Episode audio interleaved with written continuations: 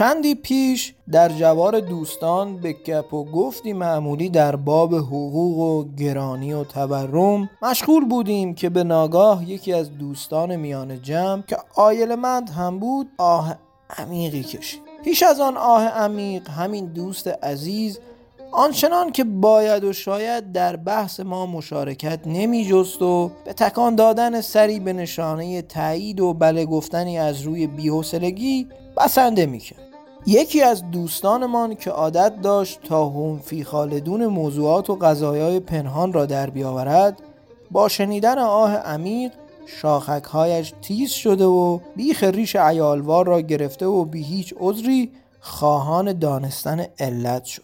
دوست گرامی در ابتدا چانه خاراند و خواست تا از زیر گفتن قصه آه در برود. که زور سوال پرسنده به سوال شونده چربید و سرانجام به پاسخی نه چندان کوتاه تند داد باری چه درد سر بدم که بیش از این جایز نیست تا حضور انورتان را منتظر بگذارم که قصه از چه قرار است و راست و مستقیم بر سر اصل مطلب می روم.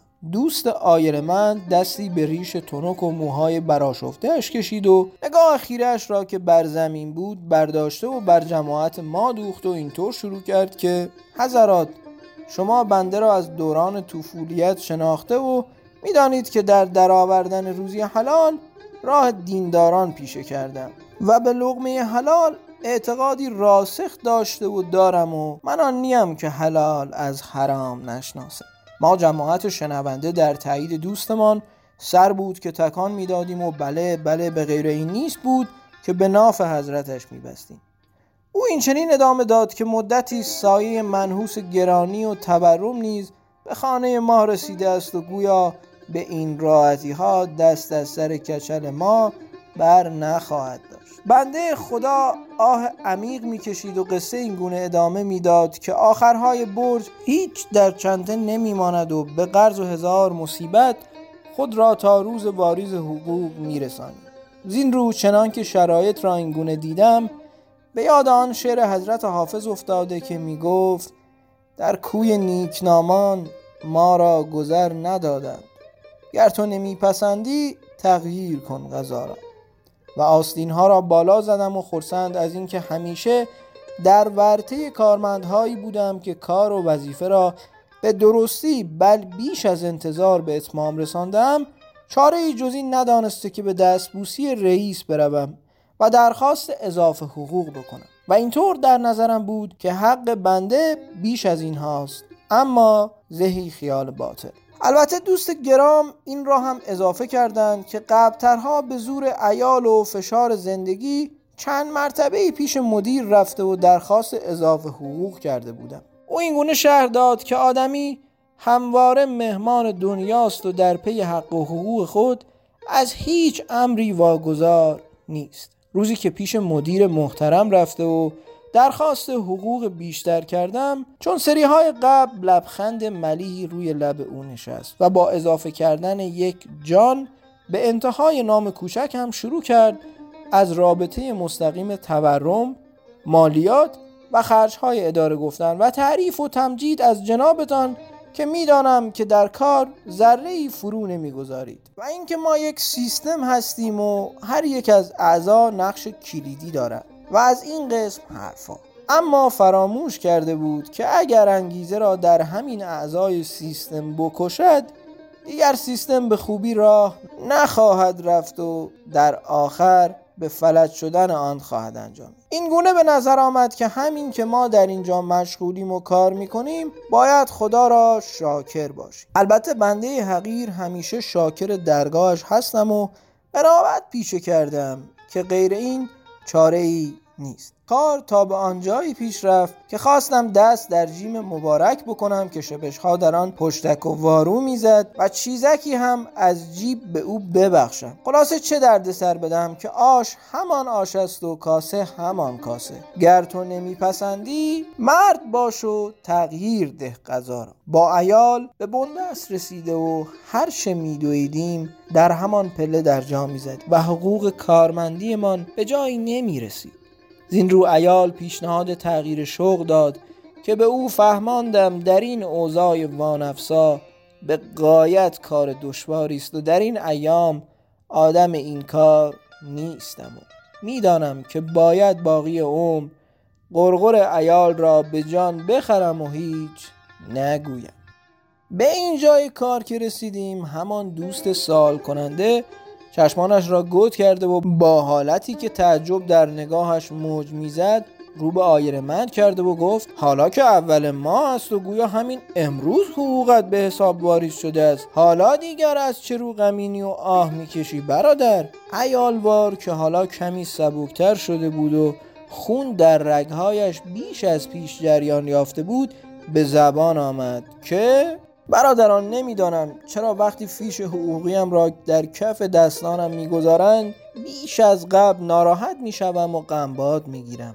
و تا این مرحله پیش رفتم که دیگر حتی نگاه کوچکی هم به آن نمی اندازم چرا که می‌دانم اگر کم نشده باشد اضافه هم نشده است. البته خدای را شاکر می شوم و فیش را ته جیبم می اندازم تا چشمم به اعداد کریهش نیفتد. این را که گفت جمع دوستان همه زیر خنده زدیم که برادر کجای کاری که این حس مشترکی است که در بین قبیله ما کارمندها بوده و هست و خواهد بود. و یکی از قول حضرت حافظ خواند که دور گردون گر دو روزی بر مراد ما نرفت دائما یکسان نباشد حال دوران غم مخور. دوست دیگری از میان جمع فریاد برآورد که برادران چاره چیست؟ ما به قدر توانمان مایه گذاشته ایم و بیش از این چیزی در چنته نداریم که رو کنیم. حال اگر در خانه نشسته بودیم باز می‌شد بر خود عیب بگیریم که هیچ نمی کنیم سرآخر هم همه را به گردن مملکت خراب انداخت و بهانه از گردن خود باز کرده گفت بیایید به گفته جناب خیام عمل کرده و دم را قنیمت شماریم و بر وجه های مثبت زندگی نگاه کنیم که تنمان سالم است و دوستانی به خوبی شما داریم. ایالوار چون چنین دید با ما همراه شد و همه با هم زیر آواز زدیم که تا کی غم آن خورم که دارم یا نه؟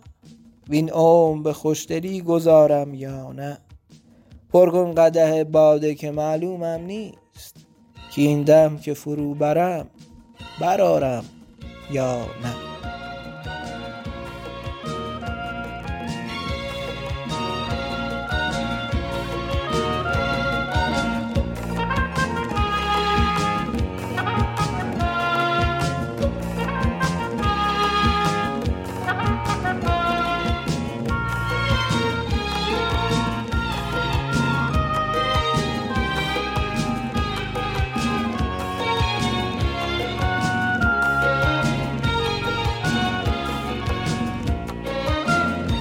چه رسمیست که تو ناز کنی یک طرفه. این نشد کار که من ناز چشم یک طرفه. عین ظلم است که تو مست تفرقان باشی. من به خاری حقارت برسم یک طرفه. نازنینه این چه رسمیست این چه رسمیست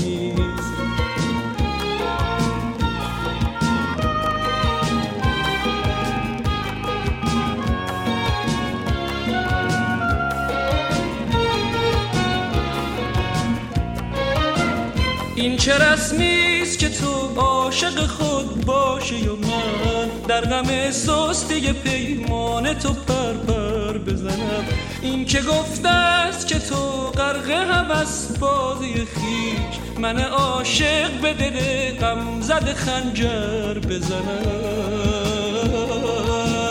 نازنینم این چه رسمیست این چه رسمیست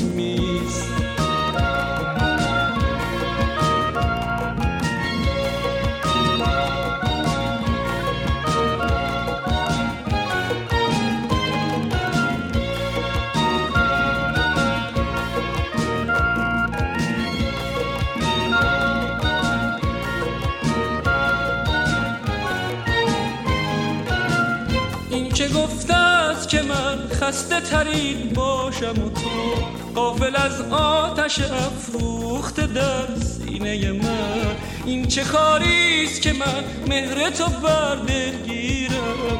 تو شب و روز بگیری به دلت کینه من. نازنینم این چه رسمیست این چه رسمیست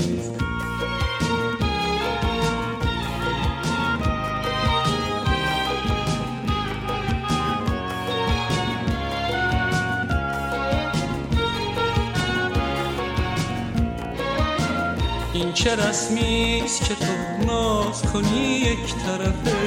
این نشد کار که من ناز کشم یک طرفه. عین ظلم است که تو مست تفرعون باشی. من به خاری حقارت برسم یک طرفه. نازنینم این چه رسمیست این چه رسمیست بهترینم. این چه رسمیست این چه رسمیست نازنینم این چه رسمیست این چه رسمیست بهترینم